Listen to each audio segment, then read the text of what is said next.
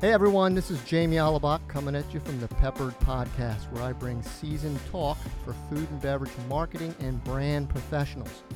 So, when I first introduced this podcast, I made a promise uh, that I would bring information to you, tangible, practical information and insights that you can immediately put into practice in your day to day marketing and management of your food and beverage brand.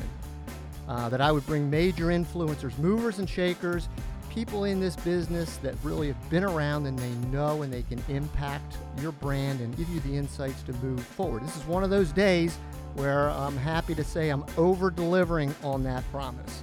So today I have with me uh, Jeff Martin. Jeff, welcome to the show. Good to be here, Jamie. Great to have you. So, a little bit about Jeff. So, Jeff is a, a senior level uh, executive in the food industry with nearly 40 years' experience. Uh, he's a keynote speaker and consultant. And what I love about Jeff is he's been on both the retail side and the brand side of sales and marketing, which is just an awesome resource to be able to talk and the insights that he has. So, most recently, Jeff was executive VP of Sales and Marketing at Utz Quality Food.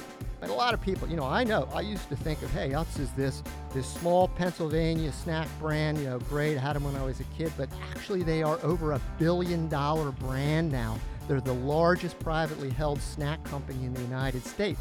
That's huge. Uh, prior to Utz, Jeff was executive vice president of merchandising and marketing for Ahold USA, a $25 billion grocery retailer that I'm sure you all know about.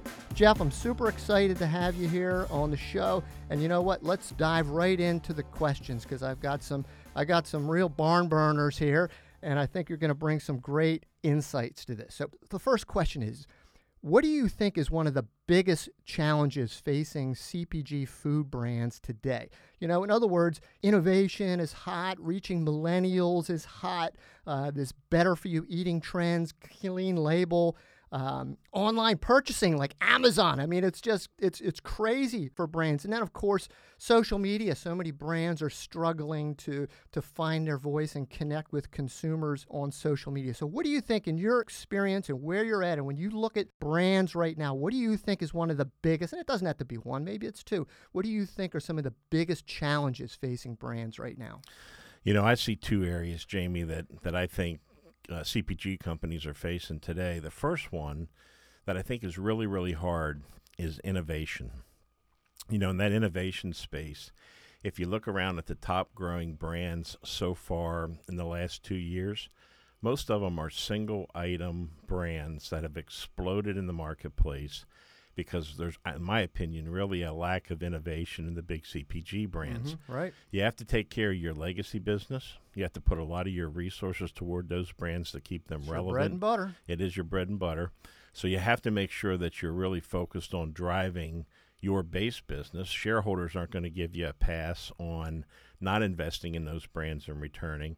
And the innovation, in my mind, sometimes gets pushed to the side in favor of a few projects or brand extensions. Yeah, which is why I think sometimes you see, not sometimes, almost all the times you see some of these big corporations as they're buying and acquiring these smaller brands that are innovating because they can't keep up with that with that track. That's true, and so you, you see it in the in the uh, industry today where they're buying the experience, not only the innovation experience, but the innovative brands because really some of the legacy uh, CPG companies, I don't think have the internal wherewithal to have that same type of innovation as some of the new marketers yep, that are bringing stuff to the table.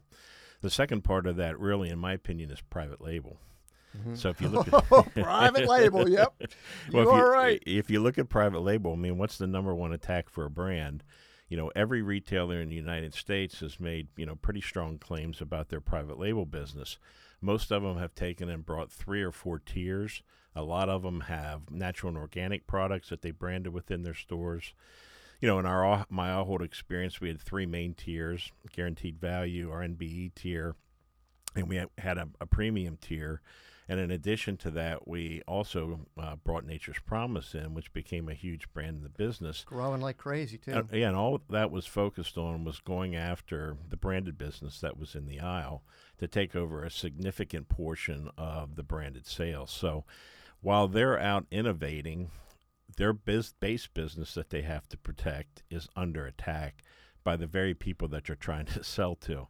So it's really, really hard, in my opinion, for the CPG companies to get investment in innovation while retailers are attacking them with private labels. They're getting pinched from both sides. And you know what I've seen from from brands, I've seen them going down, um, you know, one of three tracks with this private label. One is, you know, some of these companies are just saying, you know what, we have got to be a provider of the private label brand to these companies because it's you know it helps our bottom line we can produce more product for them and then a lot of them get sucked into that taking resources they're competing against themselves uh, other brands say you know what heck with that. We are not going to sell our souls for private label. We're not going to do it.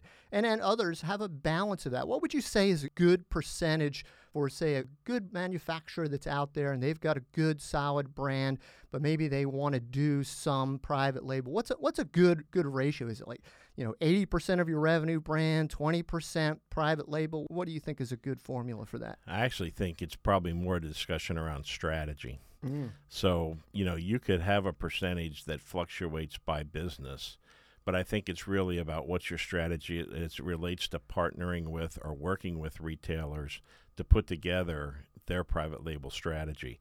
It may help protect your brands and it may actually accelerate your brands. In some cases, it may help your production capability. There's a lot of strategic reasons to consider that. And in some cases, there's no strategy at all. You just you want to protect your brand and you don't want to be in the private label business. Oreos doesn't want to Nabisco doesn't want to make right. Oreos. Yeah.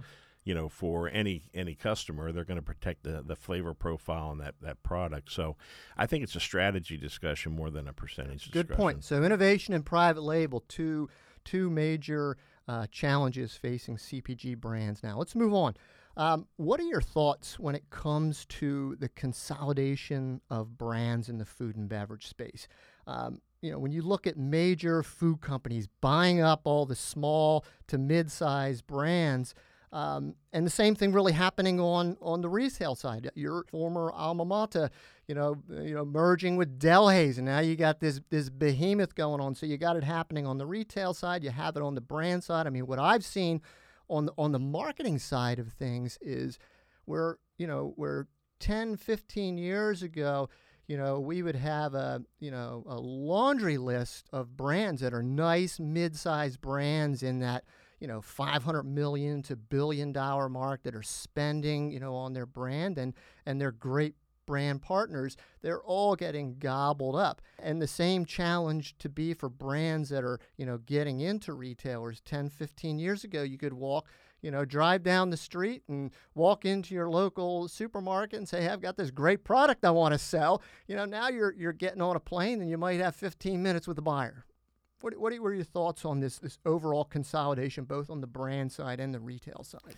you know, talking back about the innovation conversation, I think that what CPG companies have recognized is to accelerate innovation or to keep pace with category growth, they need to buy their way into that innovation.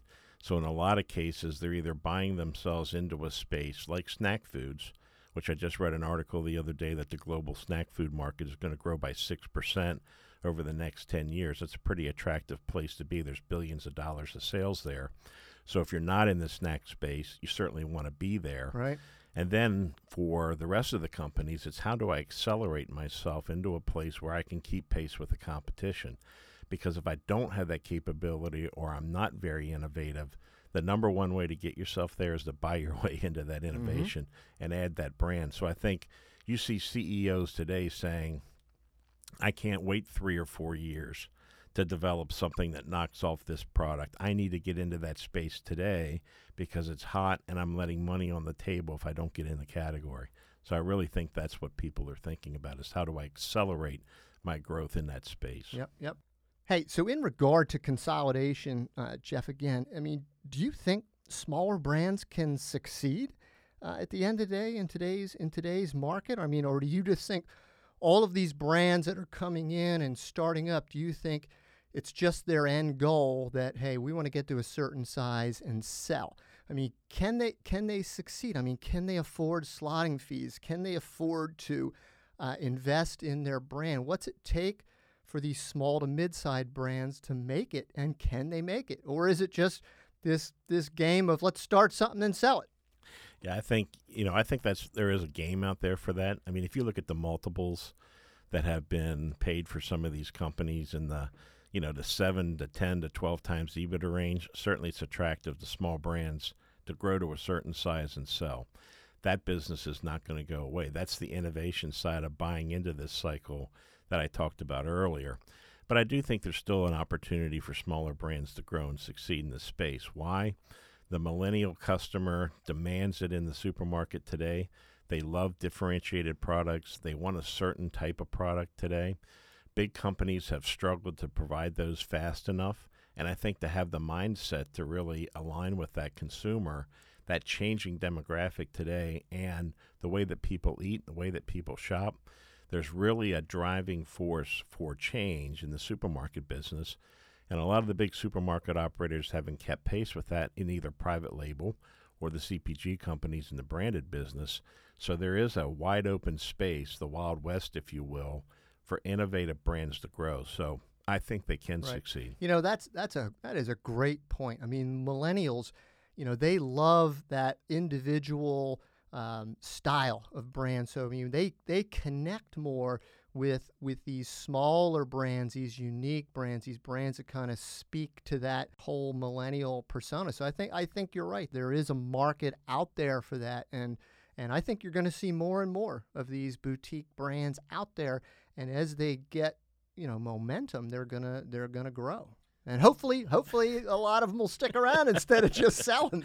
Well, I think that you know that's two sides to that coin too, because I think that gives an opportunity for some legacy brands that may have died a long time ago or slowed down a long time ago to, to have a, re, a, a reemergence, if you will. I mean, you look at Pabst Blue Ribbon; it almost completely wiped off the map until a couple of years ago, and really became sort of a closet brand that was reinvigorated under that whole millennial tower that same side for the new brand. So there's a you know there's a game to be played on each side of that that I think the industry would be smart not to not to ignore. Yeah, and that that it is another great point with um, with legacy brands that you know if they can adapt their messaging and get out there and connect with the newer generation, they see incredible growth. I mean, we saw it. We did it with with Steak-umm, you know, an older brand from the 70s and 80s that people of our age, you know, in their 50s, we we remember the brand because it was it was a household brand, but it was it was not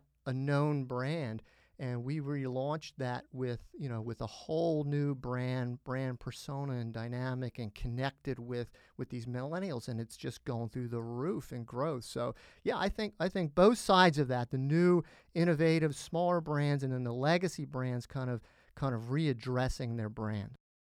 Um, hey let's shift gears a little bit what are your thoughts on ROI marketing and the impact that it's had on brands? You know, for the past 10, 15 years or so, this has been one of the driving KPIs for marketing and advertising as far as tactics that they use.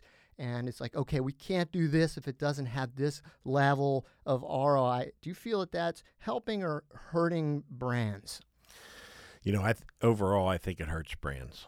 To be honest with you, as most marketers that have spent any time in this space realize marketing is, is a long road and it takes time to develop first off you know your brand presence your brand voice the brand personality with the consumer. Those things generally don't light up overnight. They take time and they take a lot of different approaches to be able to do it successfully.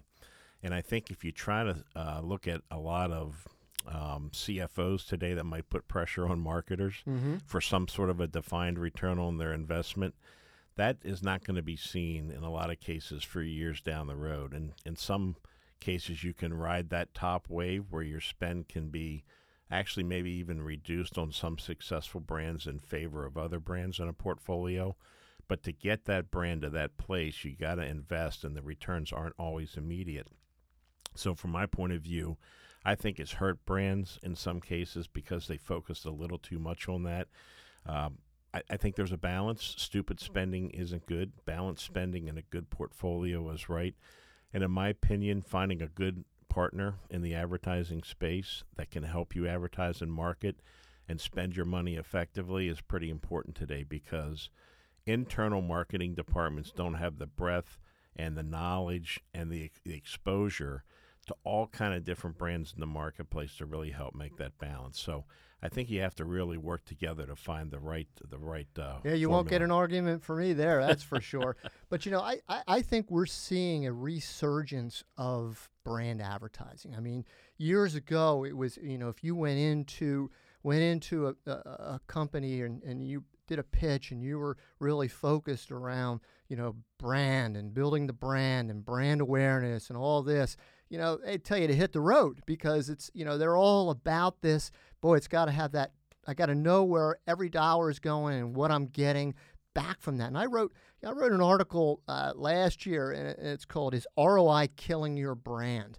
And and I agree that that that that mindset if that consume if that surrounds and consumes your brand managers to the point where they don't want to recommend uh, planning and strategy and tactics that are going to build the brand, if they're so focused on everything has to have this immediate ROI, their brand is going to die a slow and painful death. I mean, I think that there is absolutely room for a healthy balance to say, okay, you know, we want to put, you know, 70% of our of our, our, our budget, our investment dollars towards you know building our brand, and we want to put you know 30% or so between these ROI tactics. Um, that, that seems like a healthy balance to me because you don't want to throw the baby out with the bathwater. But when those when that mindset starts driving your strategy, you're destined for trouble. And it might not happen in the short term, but it'll definitely happen in the long term this is one of these spaces where I think fail fast has a uh, real application. You got to test and try things, and you got to you got to say, you know what, some of them are going to work and some of them aren't. That's why a good yin and yang between a good marketing partner and an agency with the, with that business or that brand is really good because you can decide to stop and move on to something else. Where if you allow yourself just to work internally, you'll keep convincing yourself this is the right strategy and probably overspend on something. So, having a good fail fast policy mm-hmm. here too is, yep. is important. Yeah, agreed. Agreed. A nice balance does it. All right, so shifting gears uh, again a little bit um, in, in a totally different conversation. How are brands able to fight the trade program requirements uh, that, that so many brands um, seem that they just get bullied by retailers in into doing. And what I find is, from my position, is you have that dynamic between you know the sales team wanting to drive these trade programs and invest and say why would you want to spend on brand advertising when I can put that money to work in store. And then you've got the brand people saying why are we spending so much money on these trade programs when we could be building our brand? And and you got that that classic conflict going on between the two. And then you know at the end of the day you know the the, the, the retailers are, are, are, getting a big slice of the pie and, and and then brand is getting you know a slice of the pie. But how do you avoid that trap of say overspending on the trade side because we see it as a common problem and brands come to us and say that hey we we're spending too much, but it's so hard for us to get out of that. Um, I mean, you you would know. I mean, you've been on both sides, right? Of, of exactly right. I mean, if if you think about it, um, the CPG companies have got just as smart as the retailers think they have got on this this whole trade discussion. First off, there's not just one bucket of trade out there that gets applied to any retail business or to any brand. And I think retailers sometimes fool themselves into believing they have all the power. When in the background, the CPG companies can make decisions on how and what they're going to spend on brands. I think the smart retailers today have realized that if they work in partnership with the CPG company and they work for the brand portfolio goal, goals of the brand manager at mm-hmm. the CPG company, and the brand managers have realized if they work in partnership with retailers on their card marketing or loyalty programs, that together they can put together a better program that's not focused just on the brand. So it really takes a balance between the real smart retailers that have figured out how to make sure they're utilizing the various buckets that these companies make available. Because think about the innovation conversation. Rest assured, there's a bucket of test and learn funds and if you're in a situation where you're you're overspending with a certain uh, retailer, the CPG company is not going to spend test and learn funds with somebody that they're not happy with the return on.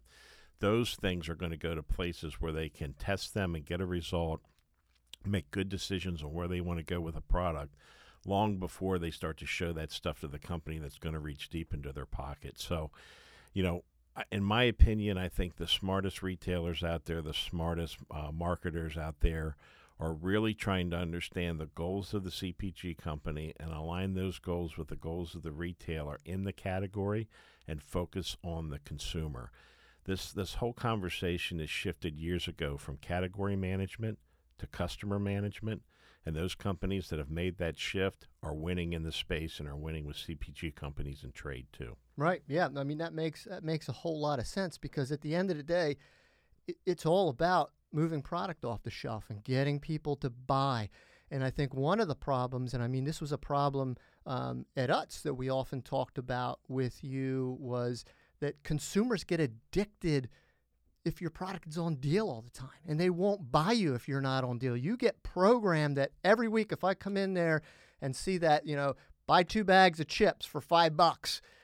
If I don't see that next week, you know, I might look to the other brand that has, hey, buy two bags for 5 bucks and that's that's that's a problem, isn't it? Because you dilute you dilute your brand when you build that mentality of it's got to be on deal or I'm not going to buy it. Well, you just look at the return on investment on your promotional spend, and you'll see real quick in a lot of those cases where you're spending categories foolishly that you're getting really, really terrible returns. And those folks that have understood how to price and optimize promotion in the category are outperforming you in the marketplace. They're making more money in the category. They're probably driving their sales better, and they're doing a better job of spending their trade with the retailer. So, this is one of these spaces where CPG companies should be spending time, money, and energy to really put in the right price and promotional optimization software so they can plan better with retailers and spend more effectively. Right, right. Do you think that there's some kind of um, a formula or planning that brands can do to say, okay, I want to pull back X percentage from my trade program and reinvest that in advertising. I mean, does that does that make sense? I mean, is there a formula or is it just different for every brand that's out there? I think it's a real conversation between the retailer and the CPG company to look at category growth and sales and profitability. And I think you can do that. You need to make a commitment to that retailer that you're going to deliver the kind of sales that they expect in the category and the kind of profit they, that they expect. And if you can reallocate those funds together to get to that result, that's great. You just got to be pre- prepared to pony it up at the end if you don't, or change course through the process. But the only way for that to happen is to really sit down and really have a, a real deep collaboration in the category with the retailer and not only think about your brands in the category, but think about the entire category. Those are the people that are winning at retail. Yeah, yeah, and that that makes a lot of sense. You know, I've I've been to I'm not going to say many, but I've been to several meetings over the years where you've got a table of people, we're meeting at the retailers, you've got the brand side, you've got the agency partner, you've got the buyers there, you've got the retail marketing people there, and other key executives. And what a great conversation that is because, you know, we're all working together to sell product, to build a brand, to and we're working we're working in, in unity to, to make this happen. And it's always amazing to me the points of views that you hear from different people because if you allow that dialogue just to happen one on one with the sales guys and buyers or just one on one with the with the agency and the and the marketing team or the executives just talking amongst themselves. You're all you're all talking in silos and nothing really ever gets done. But if you can get to the table and really talk strategy and planning together, boy, it opens up a whole whole new world. It does. And that's why I'm a strong believer in the category business planning process to really sit down and go through the category reviews of the big categories that matter at retail and bring those parties together and create a business plan that works for the category and then have the wherewithal to check in throughout the course of the year and make those corrections that you need to. If you stay disciplined, you stay on plan, you don't leave it to chance, you generally win. Great. Hey, let's stay on this this retail side for a second. So with you uh, being on the retail and the brand side of things, what do you think are some key elements beyond just the sales data or velocity forecasts. Everybody brings those to the table. Um, what do you think are some of the key elements that brands can bring to the presentation that's really going to work for the retailers? That the retailer is going to look at and say, wow, you know, I don't have other brands that are bringing this type of information to me or this type of strategy or this type of plans. What can brands do to differentiate themselves? Because we know that this is, you know, you walk into a bar and you've got, you know, 15 minutes, and I and I think this is I dig- digress this this way over the years because these guys don't want to sit there and look at 50 page PowerPoints of just slides and data. They don't want to see it. So I'll give them 15 minutes and they can just cut to the chase. But I mean, it's all about bringing value, right? Yeah, it is. And I think that the first place to start is to really, you know, most CPG companies, as they're doing brand research, are really focusing a lot on the ultimate consumer, the person that buys the product at retail. Bringing that information to the retailer in the process and really sharing with them the insights that you gained on why this product matters to the customer helps the retailer understand your positioning right up front. So being really, really clear and really transparent about what you're doing. Sure, is there risks there? A lot of C- CPG companies say, well, man, if we give them all this information, they're just going to create a private label and take over the category. Yeah, right. Sure. you know what? There is that risk. But I think the other side of that equation is is when a CPG company spends as much time learning about the retailer and their category, their positioning in price, in promotion, product, the depth of the category at retail, and they they mirror their own internal customer work with the retailer work, and they bring a solution for the category. That's a real differentiator for those companies that are willing to do that. And there's those companies out there. I mean, a good example back in my day, we had a great collaborative process with General Mills where they really worked with our category business planning process and brought a lot of insights and data, not only on the consumer, but on our positioning in the marketplace, which helped us make better decisions for the category overall. I think the second part of that that where where they can really be a help is in the innovation process. So how can CPG companies collaborate with key retail partners up front to get the deep insights that the retailer has in consumer data? How's the consumer shopping in the category? Are they brand switching often on promotion? What what items are winning within the category? What are the legacy brands that are still strong and where's the category dying or falling off? That can help CPG companies also in the innovation conversation bring the right product and the right packaging at the right price point and at the right size so that they have greater success when they bring product to retail. We had a great collaboration with Nabisco back in the day when they were working on Belvita. And really and truly, some of that feedback I think really helped them understand how to properly position that product on a go forward basis. So I think really the consumer data linked to the retailer information and strategy and the whole innovation conversation with a good partnership with some key retailers is a place where they can really have an impact. Yeah, that's great insight. And, and I don't want to put you on the spot here, but when we're talking retailers, who who out there do you think is really doing it right when it comes to uh, retailers saying, "Hey, look, we want to partner with brands. We want to bring them in. We want to allow the data and the insights that we've gathered on our customers help you sell more brands." Who who do you think is really doing that right, and why?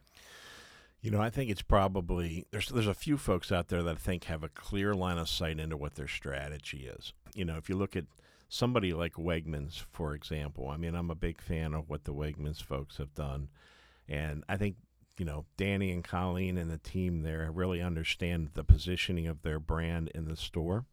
And I think they have understood, you know, while they've really done an unbelievable job in Fresh, they have come to the realization that brands play an important role in their center store. And I think they've evolved over time to make sure that brands play a more important role in their business. You know, I think you see the the flip flop of Walmart back and forth with brands in and out and in and out of brands, but I think they also have figured out that brands are pretty important to their business. Strategically, I mean, from my point of view, I think that a place like Costco, with limited SKUs and limited assortment, although they've uh, done an unbelievable job with Kirkland, they also are a great place for brands to become extremely dominant. Yeah, I agree. So they can they they find the right brand, the right niche, and they light it up. I mean, when they're going to grow a brand because it has had success, they can do it very quickly, and co- companies can scale there very quickly. So, I mean, there's a few folks out there that I think are really, really focused on that right balance between private label and, and brand. And I think that those companies that did what we did at Ahold, which was to find um, the answer to what the consumer wants, to make sure that you're taking the customer point of view into the equation all the time. Don't allow that switch too far to one side or the other, where you find the right balance between a good private label portfolio and tiers and an importance of brands to consumers who want to purchase items across a broad spectrum in the category. Right, right. You know, I think one of the biggest challenges in that respect right now with retailers is if you look back, you know, five, ten years ago, uh, brands really needed to to go to the retailer and say, hey, you know, what kind of programs can we put together that tap into your customer your customers the customer loyalty data? Can we can we reach them via email? Can we do you know targeted media towards them social media you know targeted ads? What are some things we can do to reach them? And you really needed the retail partner back then to help you with that because they had the insights. And what's happening now today what's happened now today is you don't need that anymore because you can all of that data is readily available for brands. I mean you can get to their customers. You can target geographically you know geo targeting around their their stores. You can do there's very little that that a retailer can bring to the table as far as data and reaching their customers that you don't have access to so really the question then becomes if they're not willing to work with you and really want to be a willing partner, then you have other resources. And and I think also what happened is that they really turned those those media pieces really turned into a revenue source for the retailers and now they're starting to see a little bit of that slip away because of the amount of data that's out there you know when you're able to to get data from you know Facebook and Google and, and all these data behemoths and, and working with companies like News America who have access to all of that stuff. It's a way, way different playing field right now than it was even two, three, four years ago. Yeah, I don't disagree with that. I, I would say this though: the you know I've always seen it as a three-legged stool. There's always been the CPG company side of the equation, their consumer research and their ability to look into the market the dynamic that you just spoke of, which is the external data sources. It's just not IRI and Nielsen anymore. There's an unlimited amount of data to be gathered in that second leg of the stool. The third leg of the stool, and where there is real power to bring all these together, is in the purchase behavior of the consumer at the retailer, driven by their strategy. And I think the retailers that realize that and that are partnering with the CPG companies to mine that external data and compare that data to their internal data are really understanding how to change consumer behavior at retail. That three legged stool, I think, is still very relevant today. Mm-hmm. Yeah, that's great.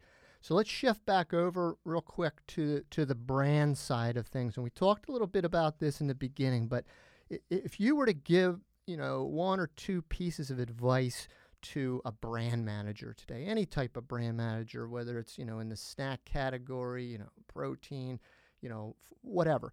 Um, what would you say to them? More innovation, more research, more shelf presence, more merchandise. I mean, you know, I've worked on projects over the years that have transformed brands. You know, from a, from a packaging perspective to to just an overall brand messaging. But if you if you had to give brand managers today, you know, one or two key pieces of advice for driving more success, what would it be?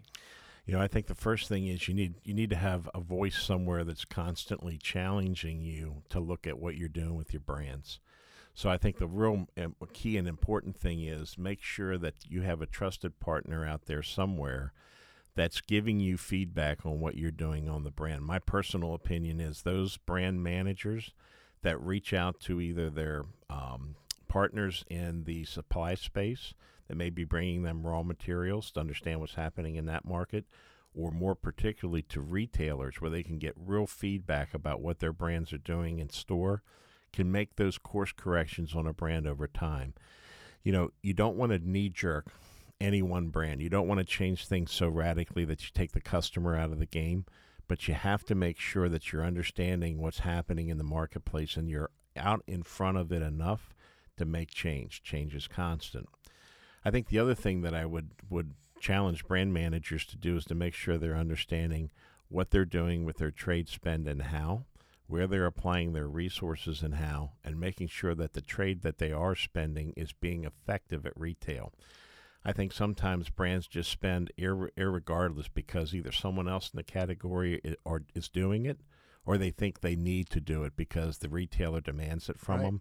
You got to make promotion really, really, really effective. And then don't starve the innovation conversation. Be Mhm. wide open. Make sure that your resources inside have enough um, um, marketing and external research going on to make sure you can stay ahead of trends. The only reason some of these small brands are killing it is because some big brand missed the opportunity. You got to make sure you're getting that feedback to be able to jump in on the innovation quickly. What's what's one or two brands in your mind today that's really killing it? They're really doing a great job. Doesn't have to be a big brand, could be a small brand or emerging brand, but who do you who do you think's doing a great job across the board? But wouldn't you like to have been the person that developed Halo Top? Oh yeah, how about that? I mean, what's the number I saw? Three hundred and thirty-five million dollars out of nowhere in just a short amount of time. I mean, they're the darling of the, the category growth. You talk about understanding consumer need, And jumping who, on it. who who in their wildest dreams would have ever thought that type of product would take off? Even in C stores, you're seeing it, but you know it crosses every line of taboo that you you ever thought possible. It's like you know it talks about being a diet product right on the packaging, which was always you know t- you know oh boy it must taste bad if if it's that, but they they have somehow tapped into something. they've hit it all, right? They hit the customer desire for indulgence. It's still out there. If those people are, they're, they're still eating, um, you know, regular ice cream, I'm sure at times. But if you want a frozen treat and you want to feel good about it, they've tapped into that, and it's cool, right? If you can tell the girls at the yoga class that you're, you know, you're having Halo Top at night, you're kind of trendy and you're into something that's better for you and protein Right. laden and all that stuff, right? But they listened to the consumer. They found the trend, they found the niche, and they jumped on it. You know, there's another example out there that that I think is really good, and that's Kind. I mean, look at what they've been Yep, able to do. With. I mean, just an explosion of you know taking to the consumer something really relevant, and and kind of nichey, fill, filling that gap between trail mix and granola bars with was something that really was on the go and customers really really gravitated to it. It looks good, it eats good, the packaging is outstanding. I mean, they really really found a niche in between that you know grab and go category. The kind brand reminds me a bit of of Starbucks. You know, they've got this cool hip brand. They they have like this feeling and this emotion behind the brand. And this started like at a grassroots effort right from the beginning. That's a great that's a great point, Jeff. They're doing great. They're leveraging their brand essence in their advertising. They they pull in that word kind into into everything. And who who doesn't want to be kind? I want to feel kind, like That's I'm being exactly kind. right. So I feel good when I'm eating their product. That's exactly right. And it just you know one final prop to somebody big, and certainly they were a competitor to me in my in my past life, but. You know, give kudos to the Frito Lay folks for finding a way to, to involve the consumer in their products, right? Mhm. The whole flavor thing. Yeah, You yeah. know, name a flavor, come up with uh, the, the, the next flavor that we're going to try and then vote on it. They've really connected with the consumer in a way to make them part of their innovation process. And, you know, I think it was pretty a pretty unique way for them to be able to keep, you know, potato chips, which, you know, are growing but aren't on fire, relevant in the consumer's mind. is a great way to connect with yeah, the it was it was it was a great campaign. So hey, Jeff, this has been a great show. Uh, I appreciate you taking the time. I've I've always valued your insights. I, I think you bring a lot to the table. So hey, before we sign off, I, I want you to put a- put a plug in for your business because you're doing you're doing consulting right now and you're offering uh, uh, brands and retailers. You know, 40 years of, of, of, insights coming from both the retail and the brand side. Put a plug in, you know, name, website, all that kind of stuff. What are you doing? Yeah, so uh, Martin Consulting LLC is what I'm doing these days. I'm really working with. Um, you know, a lot of brands, media companies, other folks in the space to try to understand how to apply their products, businesses, or programs to retail.